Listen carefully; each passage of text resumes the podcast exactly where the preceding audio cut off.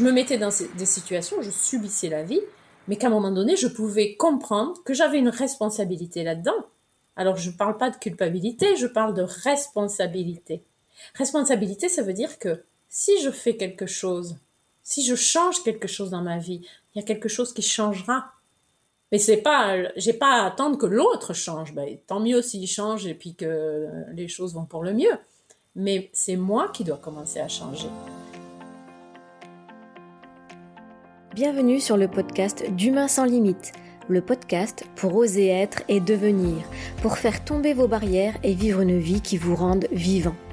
Je suis Marilyn, votre animatrice passionnée par le fonctionnement de l'humain et de son potentiel incroyable. Je reçois chaque semaine un invité que je qualifie de sans limite pour partager avec vous son histoire, comment il a dépassé ses propres limites, pour que vous puissiez vous en inspirer et avancer à votre tour que toutes ces aventures humaines vous permettent de mener votre propre aventure. Bonjour à tous et à toutes. Mon invitée aujourd'hui est une femme déterminée, déterminée à prendre soin d'elle. Elle a eu des projets très tôt dans sa vie, mais comme souvent, les choses ne se passent pas exactement comme on le voudrait. Et elle s'est adaptée, adaptée à la vie, adaptée à ce qu'on lui demandait. Elle a persévéré, mais est venu le temps des souffrances. Est venu le temps des souffrances physiques, morales, un stress. son corps a dit stop, quoi. Vous comprendrez certainement de quoi je parle. C'est ce que Véronique Piusso, mon invitée du jour, est venue nous raconter. Pour que vous puissiez vous inspirer de ces remises en question, de ces prises de conscience, que cela puisse vous servir dans votre propre vie. Elle a surmonté le plus dur Si cela peut vous aider à surmonter vos coups durs, j'en serais plus que ravie. Bonjour Véronique, merci d'être avec nous. Bonjour Marilyn, bonjour à tous et merci de ton invitation. C'est un plaisir d'être là. Ben, disons que ton parcours est inspirant et je pense que hum, tu as largement ta place parmi nos invités sans limite pour nos auditeurs parce qu'il y a des choses que tu pourras transmettre et expliquer dans ce que tu as vécu qui pourront leur servir, j'en suis persuadée. Comme tu as dit, comme je l'ai dit et comme tu me l'as dit, hein, tu avais euh, effectivement dans ta vie très très très jeune une projection, tu avais des envies, des ambitions et ça s'est pas passé comme tu le voulais. Je pense que beaucoup d'auditeurs ont eu ce, genre d'orientation, d'envie, et ça ne s'est pas passé comme ils voulaient. Alors raconte-nous toi, comment tu as fait, comment ça a commencé pour toi, raconte-nous tout ça. Bah, disons que effectivement, dès, mon plus jeune âge, j'ai envie de dire, hein, j'avais 7 ans je crois, j'étais déterminée, je savais ce que je voulais faire, je dessinais la maison que je voulais avoir, euh, je savais le métier que je voulais avoir. Euh, et puis, euh, donc je suis allée voir avec ma maman un professeur pour savoir quelle voie je devrais choisir ultérieurement. Enfin, à force d'en avoir parlé, elle est allée se renseigner. Et puis, il a fini par nous, indiquer une voie scientifique, alors que moi, au moment où nous sommes allés voir ce, professeur, euh, j'étais plutôt, j'avais plutôt une tendance littéraire. Donc là, euh, waouh, c'était un petit peu le choc, mais en même temps, j'étais tellement déterminée que je me suis dit, ben, s'il faut faire ça, euh, on va y aller. C'était pour faire quoi à la base? Tu avais quel projet? Oui, je voulais être puéricultrice parce que j'étais euh, passionnée par les bébés, euh, toute jeune comme ça. Déjà, moi, on me confiait des, nouveaux-nés, mais très très jeunes. Hein, J'allais les promener, tout ça. J'avais des poupons. Je passais mon temps à les changer avec des vrais habits, des vrais, des vraies couches. C'était un truc de fou. Et, et donc, je voulais être puéricultrice. Et puis, donc voilà, on me dit, oh, bah, il faut une voie plutôt scientifique. Bon, à l'époque, euh, voilà. Euh, à l'époque, et la personne qui me renseigne, hein, enfin, qui est avec ma maman. Et, euh, et puis, alors là, c'était un petit peu, pas le choc, mais parce que je réalisais pas trop, mais en fait, je ne me voyais pas scientifique. Vous voyez pas le rapport. Puisqu'il mm. fallait, bah, allons-y, parce que de toute façon, moi, je voulais faire ça. Donc, au fil des années, j'ai fini par m'orienter vers des sections scientifiques une fois au lycée. Alors évidemment, en gros, de, de première au deuxième de la classe pendant les années précédentes. Une fois que je suis arrivée en scientifique, euh, bah, j'ai un petit peu dégringolé dans le classement. Hmm. Et là, mon estime de moi en a pris vraiment, vraiment un coup parce que de première de la classe, je passais à, au, trio oh bah, hmm. perdant quelque part. En même temps, tu subissais. Mais tu subissais là où tu étais, tu n'avais pas envie, donc c'est vrai que ça peut se comprendre. C'est ça. Et puis j'avais pas, j'avais pas d'attirance, puis j'avais pas de, enfin, de facilité. Puis du coup, moi j'avais beaucoup intégré aussi chaque fois que je ramenais mes bulletins scolaires avec mes parents que bah, si j'avais 18, pourquoi j'avais pas eu 20 hein? J'aurais pu mieux ah. faire. Donc en fait, en gros, j'avais un peu intégré que même si c'était pas leur intention, mais pour être aimée, il fallait être parfaite et que fallait faire toujours mieux. Et là, je me retrouve, tu vois, dans cette situation où j'étais loin du 18 en physique et maths. Euh, donc, euh, ça a été vraiment douloureux. Et, du coup, je me suis aussi isolée hein, de, de, de, tous ces gens qui, qui, semblaient comprendre, pour qui ça semblait être une seconde nature, un peu, les, personnes de la classe aussi, hein, tu vois. Moi, je comprenais rien. Alors, en, sciences naturelles, ça allait, parce que là, j'étais encore... Euh, mais voilà, alors ça a été quand même difficile au niveau de, de l'estime de soi. Et déjà. Réussi. J'ai, alors, quand même. ce qu'il y a, c'est ça. C'est que je me suis donné, hein, j'ai eu du mal, hein, mais j'avais mon objectif, j'avais mon cap, et j'ai fini par avoir mon bac scientifique. Donc, et donc ça, c'était une sacrée victoire. Mais alors bon, la sueur de mon front, hein, quand même. Mais je l'ai eu, quoi. Donc ça, c'était, c'était vraiment quelque chose d'important. Donc, bac en poche, tu te dis, j'y vais. Je donc, vais euh, donc, je vais réaliser euh, ce pourquoi euh, j'avance dans la vie. donc, il fallait, comme je voulais être puéricultrice, mais en fait, il fallait faire infirmière d'abord et après, c'était une année de spécialisation. Donc, tout ça à l'époque, hein, en France, parce que maintenant, je viens en Suisse. Mais et alors, je fais infirmière, mais je voulais surtout pas être infirmière. Moi, je voulais travailler avec les nouveau-nés. Je... Mais donc, je fais infirmière parce que, encore une fois, il faut passer par là pour arriver à puéricultrice. Et puis, euh, fin de la troisième année d'infirmière, c'était en trois ans à l'époque, je, décide, pour diverses raisons, parce que les, boîtes d'intérim aussi venaient euh, prospecter euh, juste jusque dans les écoles, je décide d'aller en Suisse travailler. Parce que au bout des trois ans, faire l'année de spécialisation de puricultrice, tu vois, au bout de trois ans d'études, on est un peu fatigué, on a envie de se reposer. on a l'impression que c'est une montagne. Alors, je me suis dit, bon, je vais travailler un peu, puis je fais ma spécialisation après. Donc, je vais en Suisse, ben, je me spécialiserai là-bas. Puis quand j'arrive en Suisse, euh, ce que je découvre, c'est qu'on me dit, ah non, mais c'est pas comme ça que ça se passe ici. C'est pas comme ça que ça se passe parce qu'ici, c'est une formation euh, d'infirmière en hygiène maternelle et pédiatrique. Donc, en gros, ce que je venais de faire, mais avec euh, des options euh, maternelles et, et pédiatriques, donc, en gros, je devais refaire les, trois quarts, enfin, ce que j'avais fait avec ces options-là, mais repasser par ce cheminement. Donc, il était, non, c'était juste pas possible là. C'était comme si mon rêve, encore une fois, enfin, là, cette fois, il s'écroulait, quoi. Hein? Alors, bon, j'ai commencé à travailler en tant qu'infirmière et tout. Alors, en plus, en arrivant en Suisse, euh, j'avais postulé dans des services au moins comme la maternité, la pédiatrie, des choses la gynéco, des choses comme ça, qui allaient quand même dans le sens euh, qui se rapprochait. Voilà. Mmh.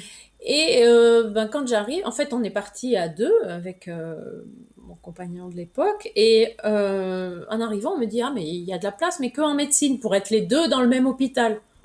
C'était mais aux antipodes de ce que je voulais, quoi.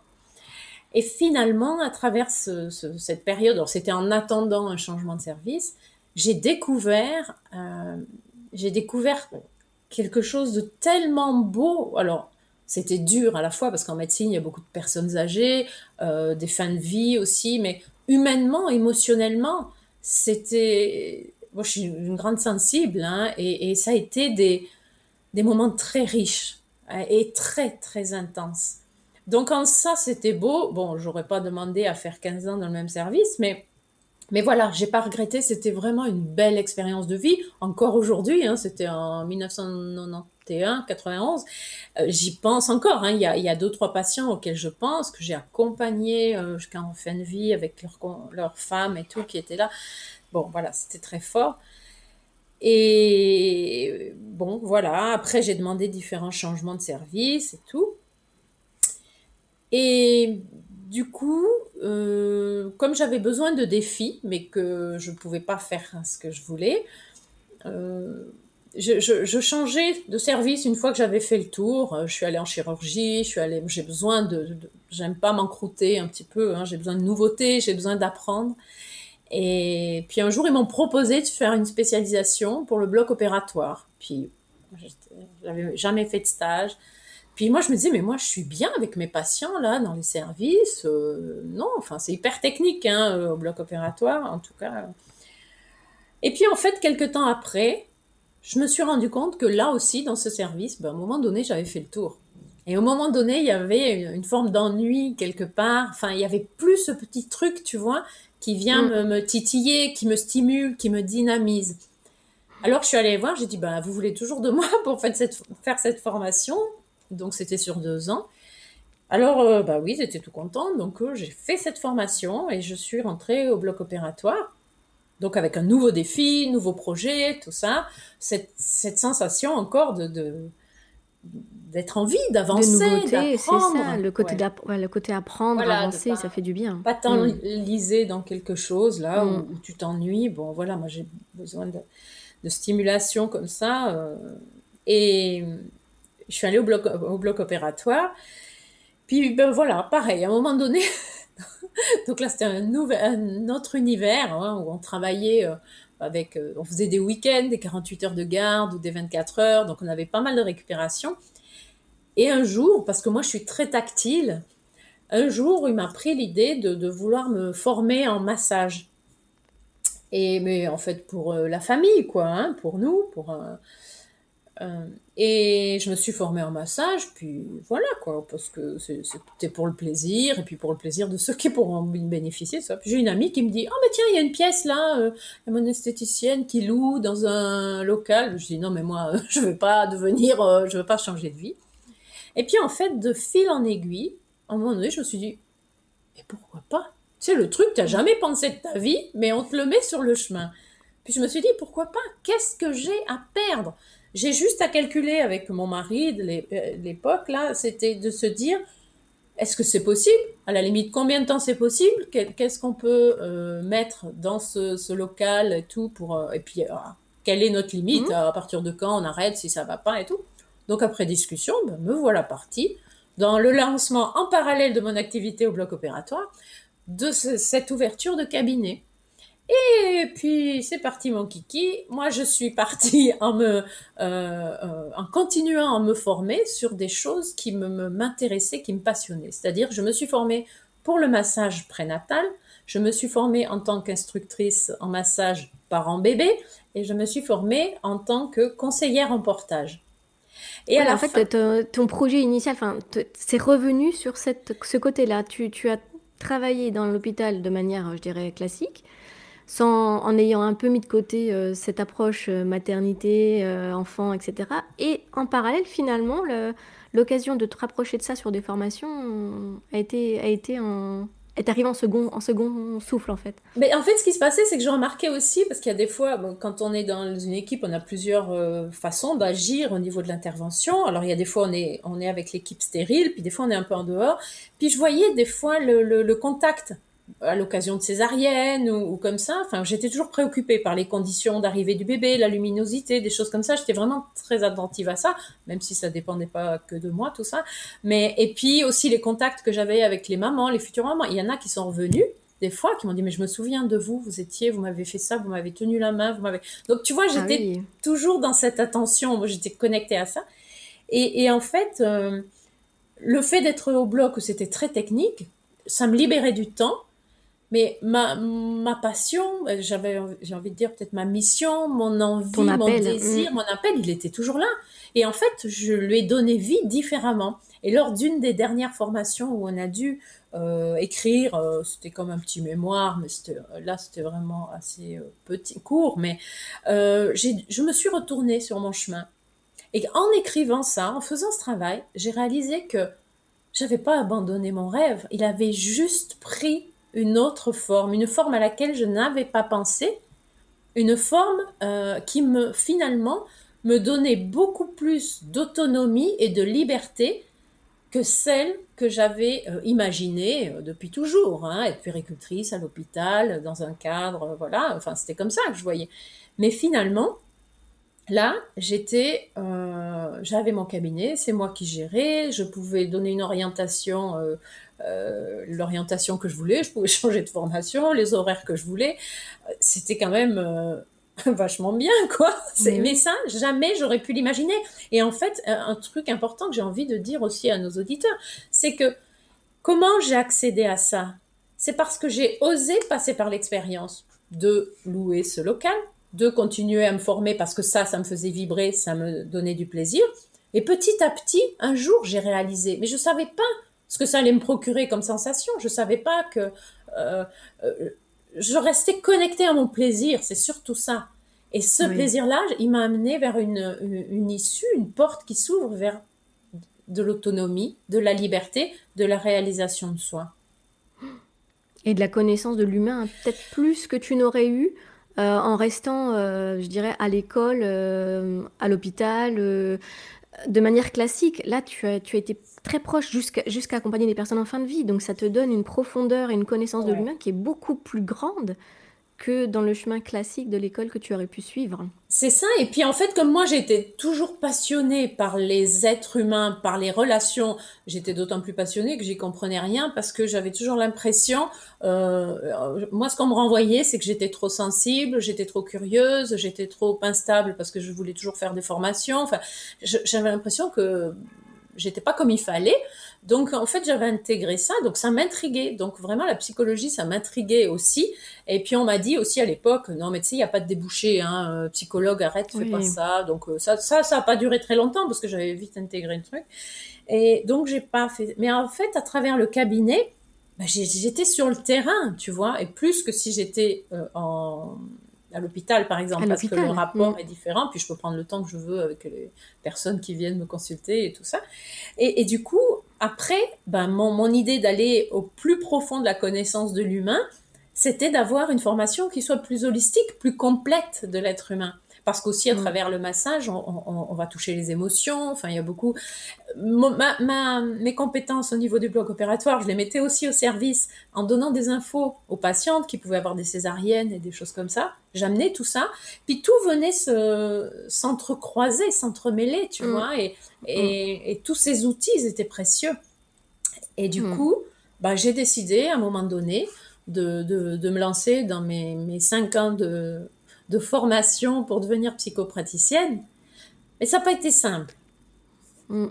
Tu as dû arrêter euh, de travailler. Euh, comment, comment tu as fait pour voilà, dire stop à l'hôpital et oser te lancer? Comment ça s'est euh, passé? Ça s'est passé en plusieurs étapes et sur plusieurs années parce que, en fait, ce qui se passait, c'est que d'abord, j'ai commencé, comme je voulais tout le temps me former, bah, si tu veux, il fallait à chaque fois que ça passe aussi hein, au niveau familial, enfin au niveau du couple surtout à l'époque. Euh, donc j'ai dit bah, je vais déjà faire le premier cycle, hein, parce qu'il y avait plusieurs cycles, puis on verra. Et puis on verra euh, si ça me plaît déjà. Après moi je suis quelqu'un d'assez entière, hein, j'aime pas faire les choses à moitié, mais bon. Et puis, euh, mais en même temps, c'est vrai, il y avait la possibilité de s'arrêter, d'avoir, faire que la première année. C'est un outil complémentaire quand on fait certaines choses, mais on ne peut pas avoir le, l'appellation après, tu vois. Et et du coup, euh, j'ai commencé, et puis en fait, euh, ce qui s'est passé, c'est que pour faire cette formation, on devait aussi faire une psychothérapie au préalable. Donc j'ai commencé cette formation en parallèle de mon activité au bloc opératoire et euh, au cabinet, mais évidemment il y a eu des périodes où j'étais moins disponible, hein, là. Où, Et puis, et puis en fait, à travers cette psychothérapie qui était nécessaire hein, pour faire cette formation, et à travers cette formation, j'ai compris pas mal de choses à de ce que je vivais sur moi. Eh ben, j'ai appris à me connaître, j'ai appris, j'ai réalisé euh, qu'il y avait des choses qui jouaient pas euh, parce que en fait j'avais aussi beaucoup de douleurs. Euh, j'avais des douleurs, j'avais des oppressions thoraciques, j'avais des arythmies cardiaques, j'avais des douleurs digestives, régulièrement et de façon de plus en plus croissante. Et en fait, médicalement parlant, après des, des, des, examens, des examens, il n'y a rien. Hum. A priori, pas grand-chose. Alors, je faisais un peu d'homéopathie, un peu d'auriculothérapie pour arrêter d'avoir mal et d'être Mais des fois, j'étais pliée en deux au boulot, enfin sur la table. J'étais. Et puis, vraiment des arythmies cardiaques qui étaient de plus en plus longues.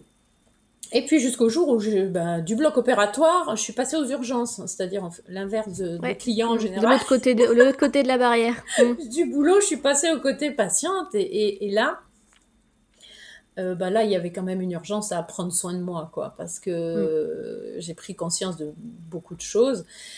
Ce qui est intéressant, c'est intéressant aussi à souligner par rapport aux auditeurs, c'est que pendant longtemps tu as pris ces douleurs comme normales. C'est que pendant longtemps tu as vécu ça, tu avais mal, tu as fait des examens sans savoir ce que c'était, mais sans jamais faire le lien avec ben ton qui tu étais toi, tes aspirations profondes, et que tu, tu vivais dans un flot qui te faisait mal, mais tu continues à vivre dans ce flot jusqu'à ce que tu finisses aux urgences, en gros. En fait, et que tu fasses cette psychothérapie. Oui, parce qu'en fait, ce qui se passait, c'est que régulièrement aussi, euh, je, pleurais souvent, ou même quand j'allais dans la famille, des fois et tout. Puis alors, comme je suis sensible, euh, ouais, bah, Véronique, alors elle, elle pleure pour rien et tout. Mais là, c'était pas, enfin, depuis, c'est plus pareil. Enfin, j'ai la larme facile, mais pas du tout dans les mêmes conditions.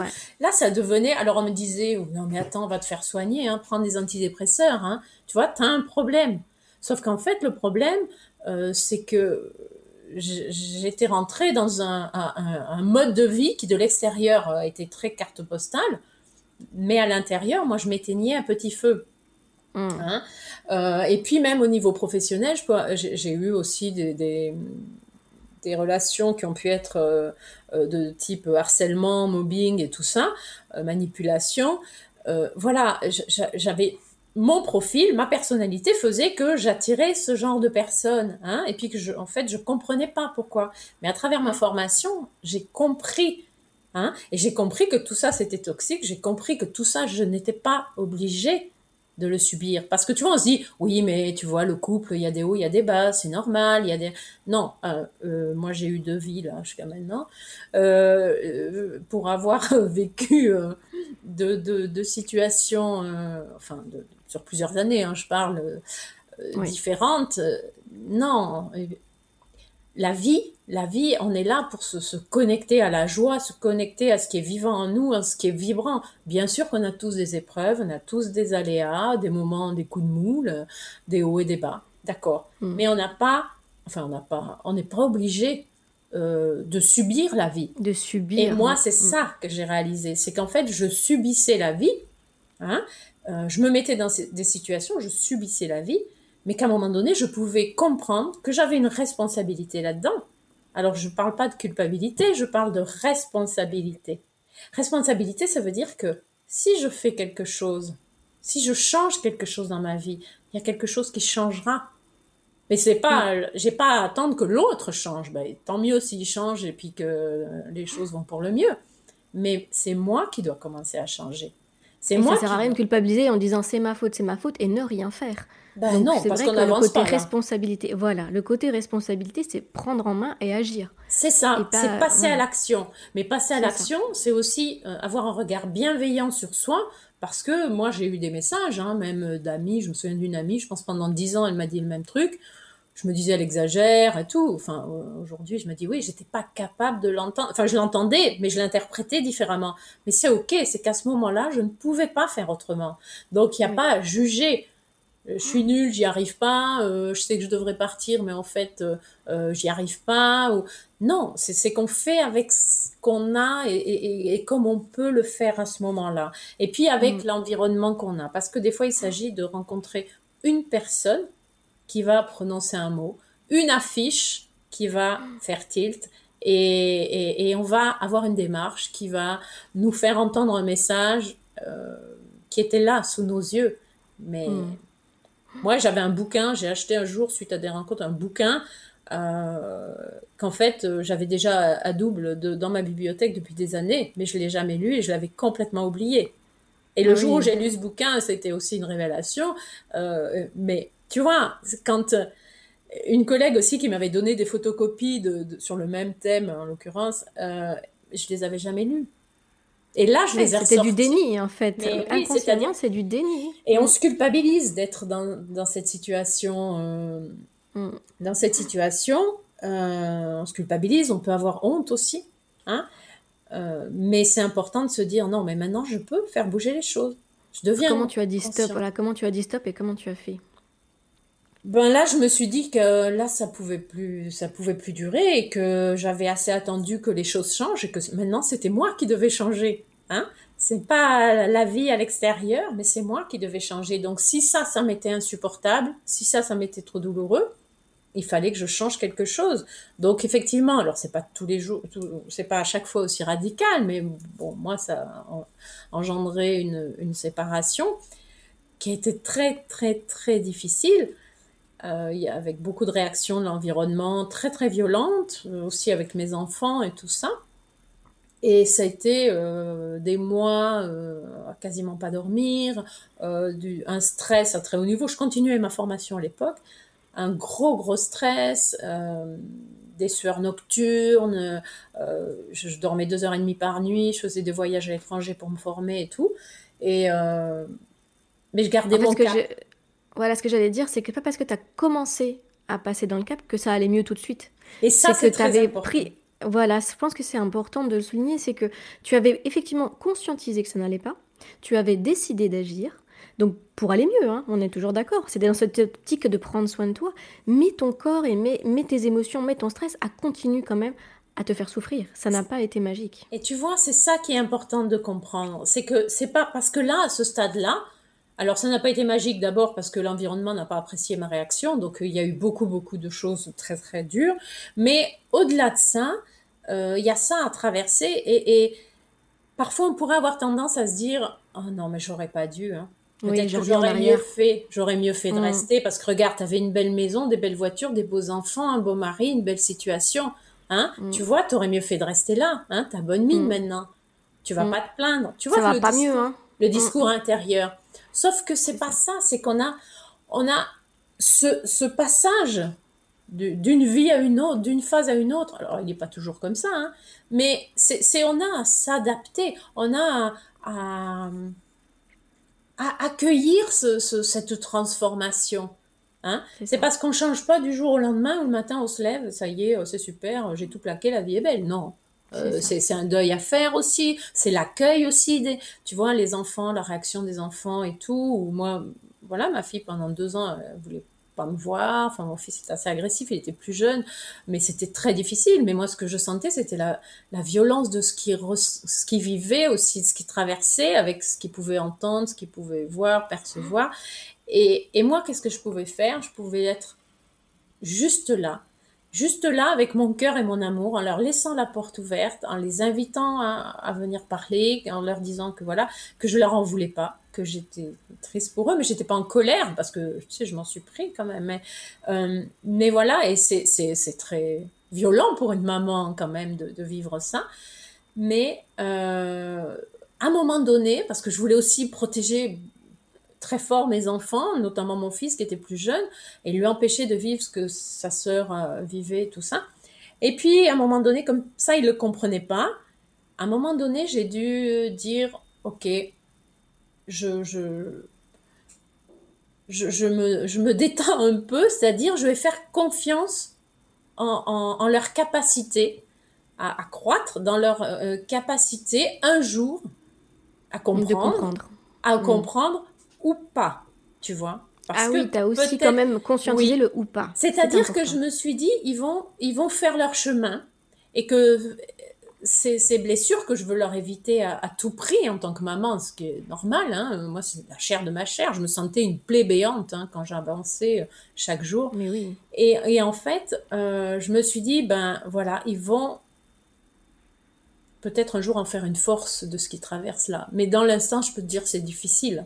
C'est difficile. Et le jour où j'ai compris ça, parce que ça m'a pris un certain temps, le jour où j'ai compris que si je continuais à me cramponner, à vouloir les sauver, sauver, entre guillemets, enfin je veux dire, ils n'étaient pas en danger de mort, mais, mais c'était quand même... Oui, de cette souffrance en fait. Si je voulais les, les, sauver de cette souffrance, en fait c'était comme si on s'accrochait tous les deux, puis qu'on allait couler le long au fond de la piscine, là, tu vois? Ouais. Et en fait, de lâcher un peu, alors eux, sur le moment, ils avaient peut-être l'impression qu'il y avait moins de tension, qu'ils respiraient mieux et tout ça. Et ça a créé effectivement une certaine détente, notamment au niveau de mon fils qui était là, euh, que je voyais plus souvent.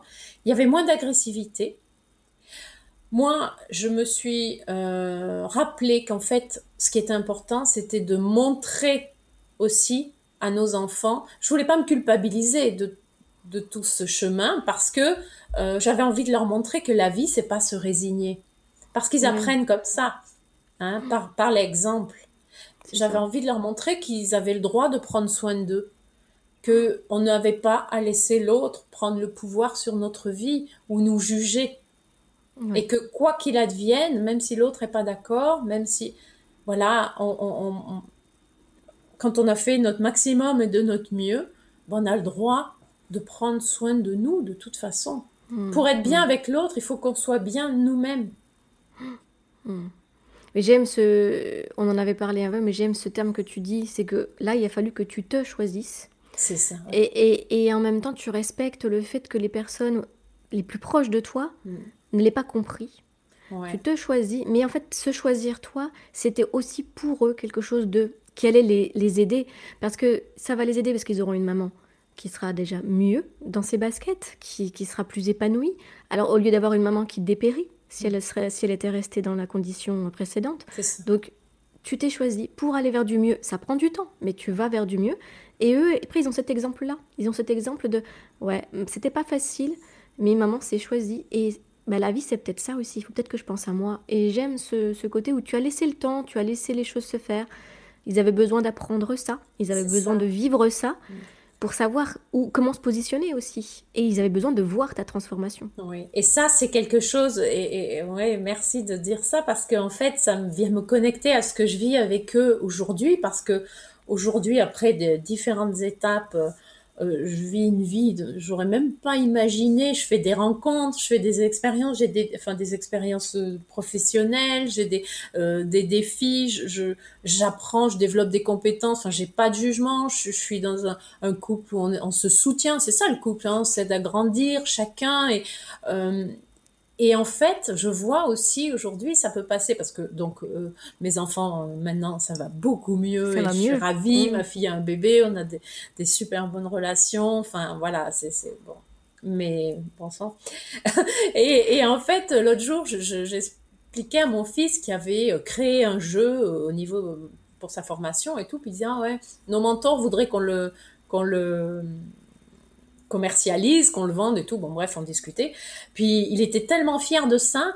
Il dit, mais oh là là, on avait la trouille au début, mais on est trop content maintenant et tout. J'ai dit oui, et ça, je te comprends tellement. Mais c'est ça, se donner des défis dans la vie. C'est oser. C'est oser avoir peur, oser se dire j'ai la trouille, et après savoir apprécier et reconnaître les victoires, les efforts. Puis je lui ai juste dit, tu sais que tu sais que je suis sincère et que je te comprends.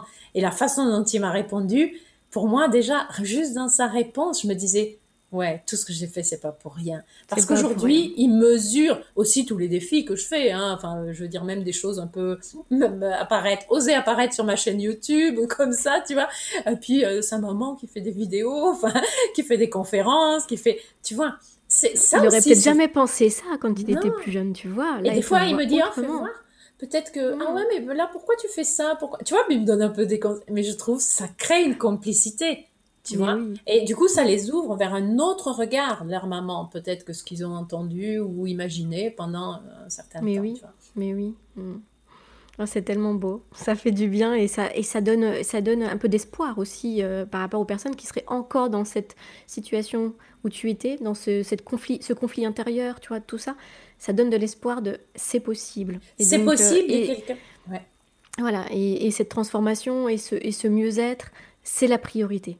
Oui, et puis il n'y a, pas, y a pas de limite. Hein. ce que j'ai besoin de dire mm. aussi, c'est que euh, moi, ce que je, je, tous les jours, ce que je cultive, c'est ce droit à, à, et cette envie de, me sentir vivante, de faire des choses qui me passionnent, et puis euh, parce que euh, j'ai aussi envie de montrer à mes enfants qu'il n'y a pas de limite pour se faire plaisir, pour faire des formations, pour changer de vie, pour, enfin, voilà, il n'y a pas, ben non, maintenant je peux plus parce que voilà, j'ai, je sais pas, j'ai 30 ans, j'ai 40 ans, j'ai 50 ans, ou alors, ben non, maintenant on a une maison où je suis mariée. Non, stop quoi. Alors, tu vois, ça, ça, tombe bien, tu es sur Humain sans limite, donc il n'y a pas de limite. Et ça, c'est vraiment euh, mon objectif aujourd'hui, de me rappeler que je, vais continuer à me réaliser, mais sans limite, parce que nos limites, elles sont dans notre tête.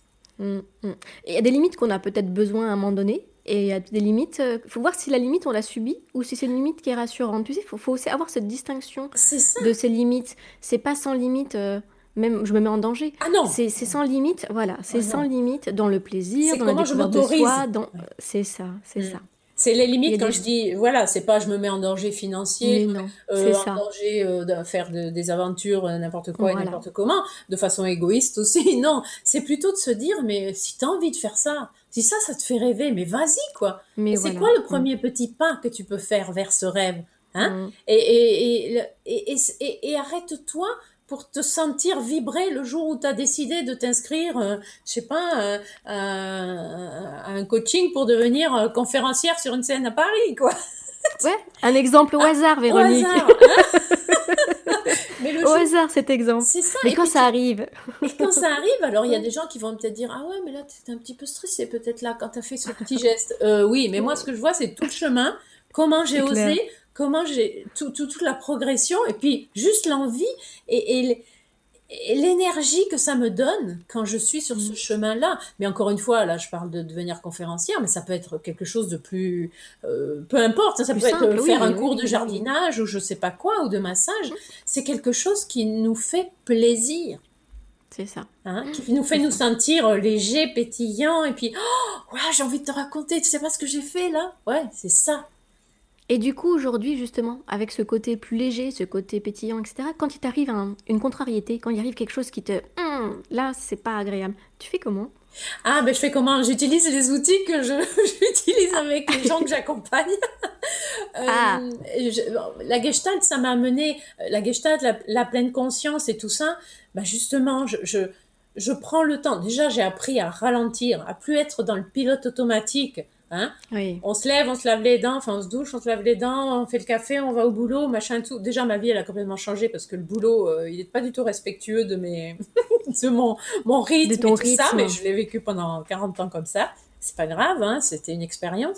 Et aujourd'hui, mais c'est tellement, c'est comme un rêve quoi. Enfin, euh, et, et, du coup régulièrement, ce que je fais, c'est que je m'arrête, mais euh, mais pas forcément que quand, quand j'ai une contrariété.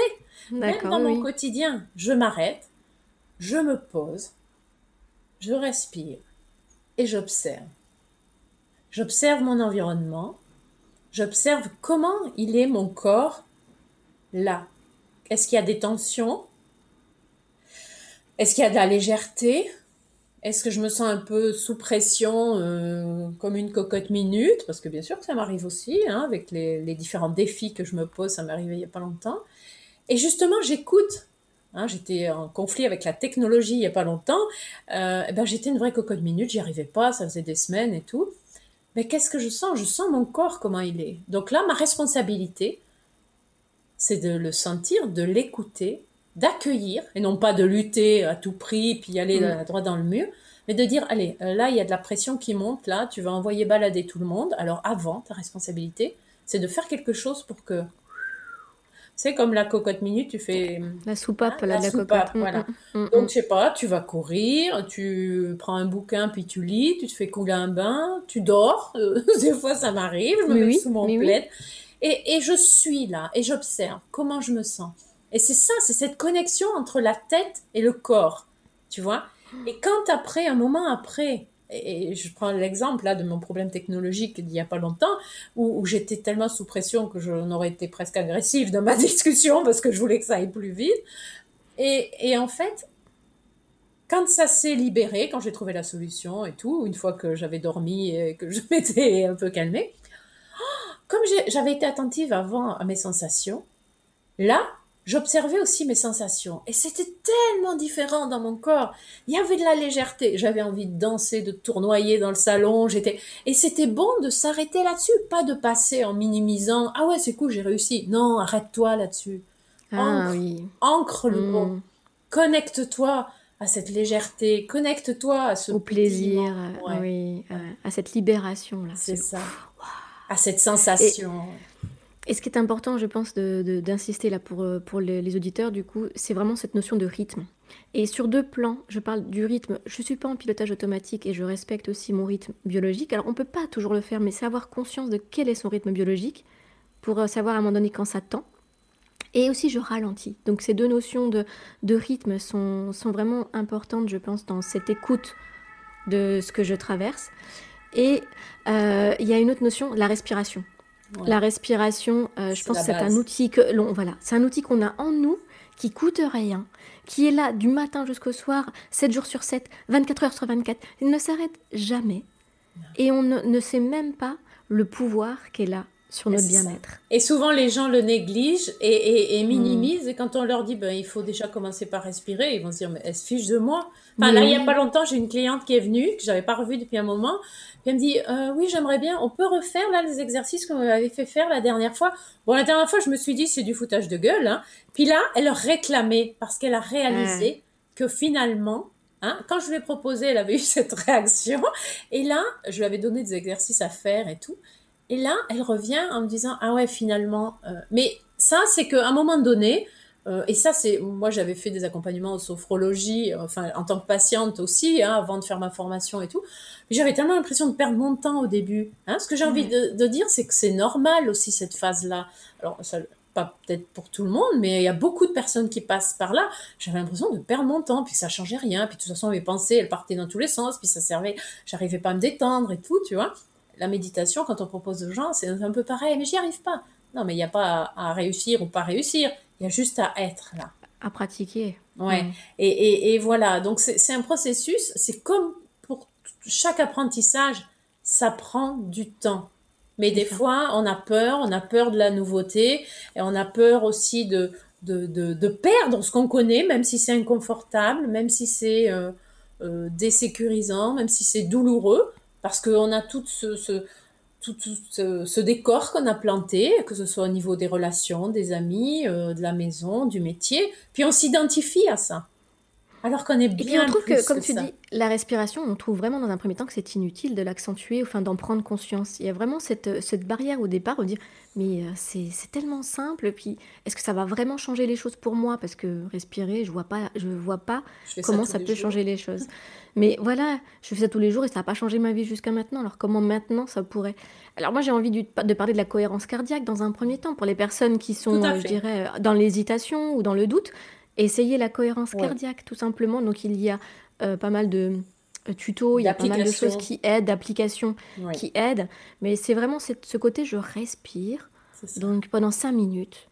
Et euh, simplement consciemment, dans l'inspiration, l'expiration, et de se laisser faire comme ça, pendant cinq minutes. Et puis ça me ramène dans l'instant présent. Et pendant que je fais ça, je calme mon mental.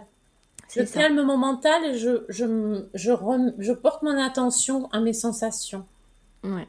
Et je prends des distances avec ce qui se passe aussi. Ça permet aussi de prendre cette petite distance émotionnelle qui permet un peu de voir mieux la situation et, de, de, se sentir mieux dans ce qu'on vit. Et puis de pas être dans la réaction, hein, parce que souvent on réagit très vite comme ça, puis on va le regretter ou alors ou pas, mais enfin on est dans la réaction. Mais plutôt que d'être là, d'être conscient, d'accueillir ce qui est là, et de prendre le temps de sentir qu'est-ce que ça vient me faire.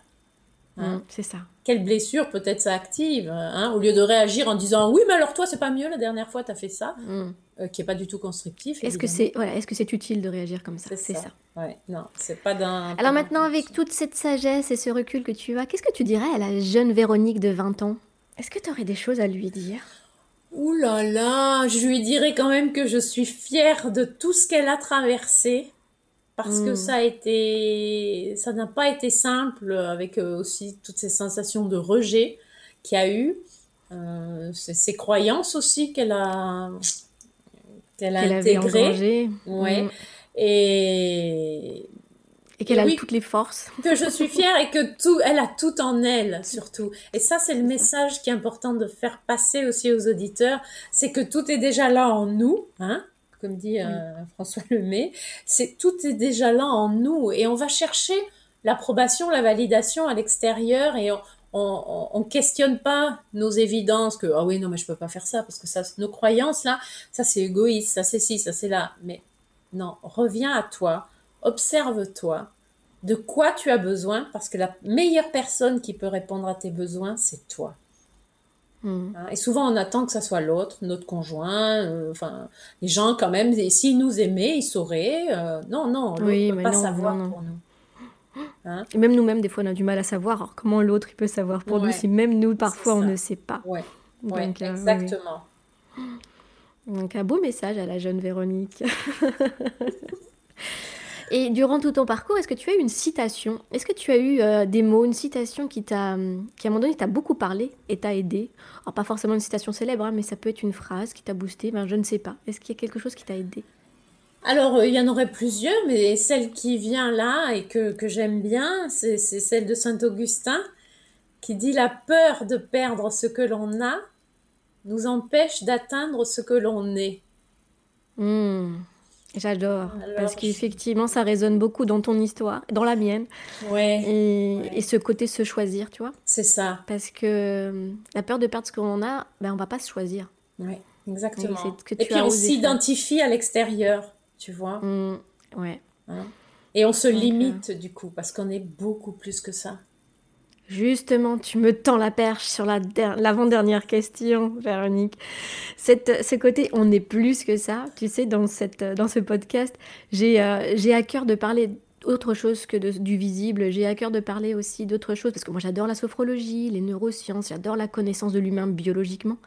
Mais je sais aussi dans mon, mon parcours personnel, je sais aussi qu'il existe d'autres choses qu'il y a une influence de l'invisible, qu'il y a des choses où on est guidé, où il y a des pistes qu'on ne voit pas. Enfin, il y a quelque chose qui, est plus grand que nous, qu'on ne voit pas, et qui ne s'explique pas aujourd'hui. On n'a pas la connaissance ni la compétence pour reconnaître ça encore aujourd'hui.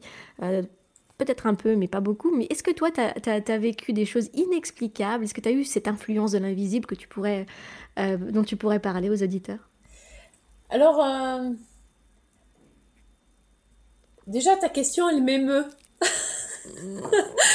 Là, tu me. Tu, tu m'attrapes par surprise un peu, mais en même temps, c'est.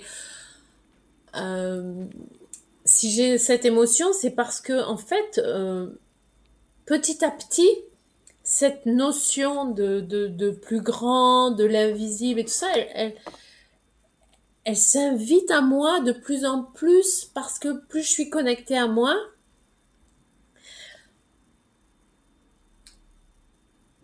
plus les choses deviennent euh, fluides, plus les choses apparaissent sur mon chemin, euh, plus, je, plus je suis alignée à moi, plus la vie me fait des cadeaux, j'ai envie de dire.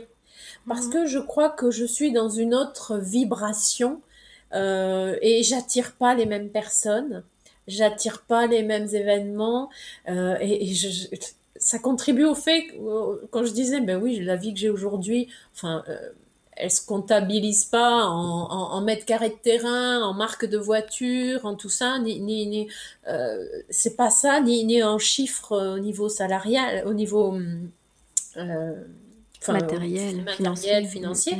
Euh, c'est juste que j'ai tellement de gratitude aussi chaque jour face à ce qui m'arrive, face à tout ce que j'ai, je me suis autorisée à, de vivre, euh, que je m'ouvre de plus en plus à ça et j'écoute mon intuition. Hein. J'écoute ce qui se passe dans mon corps.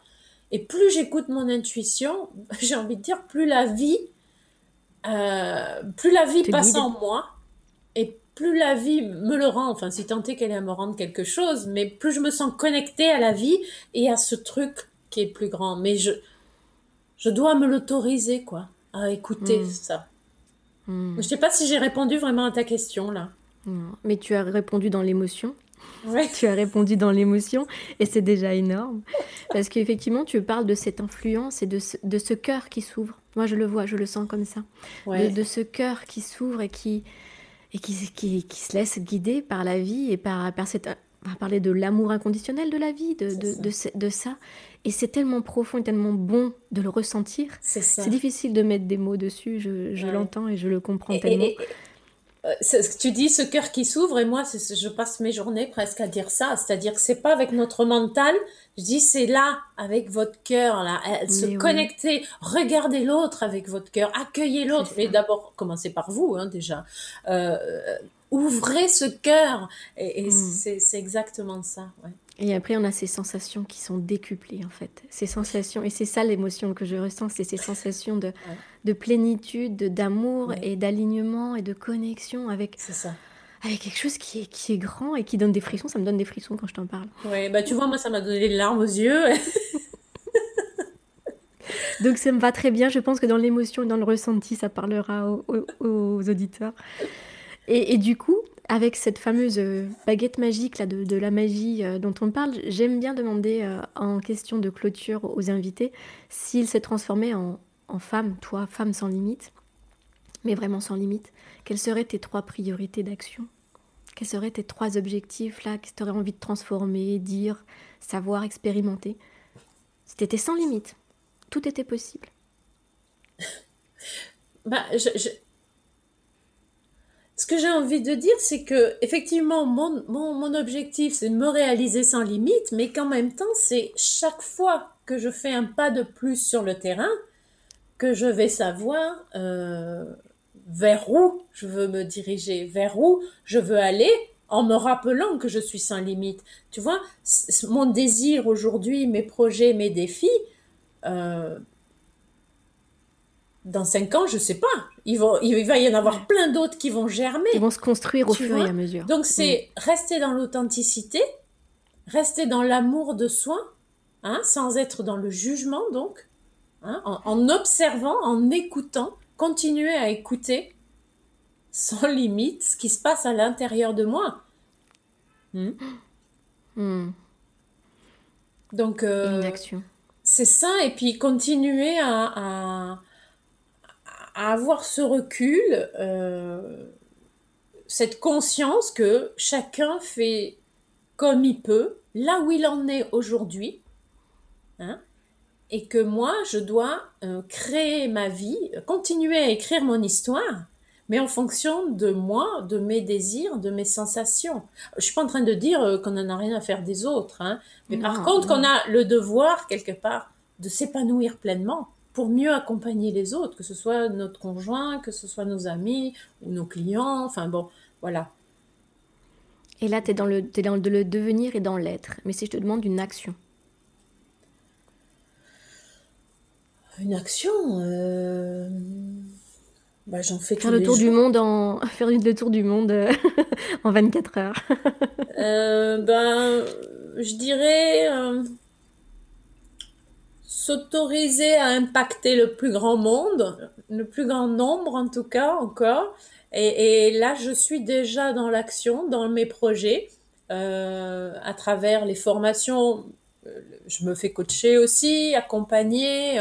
Euh, donc, pour moi, je suis déjà dans l'action, tu vois, de même si en ce moment on peut dire ah oui, mais on sait pas quand, comment et tout. Moi, j'ai vraiment envie de de, euh, de, de, de continuer, de faire des conférences, des choses comme ça, pour aller à la rencontre des gens, pour amener une expérience, pour montrer que c'est possible, que c'est pas que de la théorie, hein, et et créer ce lien, quoi, et, aider les gens à s'ouvrir à d'autres possibles. À créer ce lien, j'aime beaucoup. Et s'ouvrir au possible, j'aime beaucoup. Et chacun en fait ce qu'il veut, ce qu'il peut à partir de là où il en est. Hmm. Oui, faut être bienveillant. C'est ça. Pas être exigeant. Non. Hmm. C'est pas une vérité, c'est pas la vérité, c'est hmm. une vérité, la mienne, euh, celle que j'ai, mon expérience plutôt, celle que j'ai traversée, et chacun peut en tirer ce qu'il peut euh, au moment où il le peut. Message final, c'est faites-vous du bien. C'est ça, exactement. Faites-vous du bien. Faites-vous du bien, ça en fera à, tout le monde, même à la planète. Hein, parce que si vous vous respectez vous, hein, rappelez-vous que nous sommes tous reliés. C'est-à-dire que ce que je fais moi aujourd'hui dans mon jardin, ça a un impact euh, euh, bien plus loin qu'on le pense. D'ailleurs, il y avait du vent du Sahara, du sable du Sahara, il n'y a pas si longtemps dans nos jardins. Donc c'est pas si loin quelque part. le temps et l'espace n'est qu'illusion. C'est ça, ouais. Je te dis un grand, grand, grand merci pour ce moment de partage, Véronique. Merci. On peut te retrouver, je mettrai dans la description les, endroits où on peut te retrouver. Si des auditeurs ont envie d'aller plus loin avec toi, si des auditeurs ont des questions à te poser, je mettrai ton adresse mail, peut-être, euh, ou le contact de Facebook. Tu, me donneras tous les moyens. Oui, je suis sur, surtout sur Facebook, YouTube, Instagram, et puis mm. voilà, mon site aussi, euh, véroniquetiusso.ch ou .com, il y a les deux.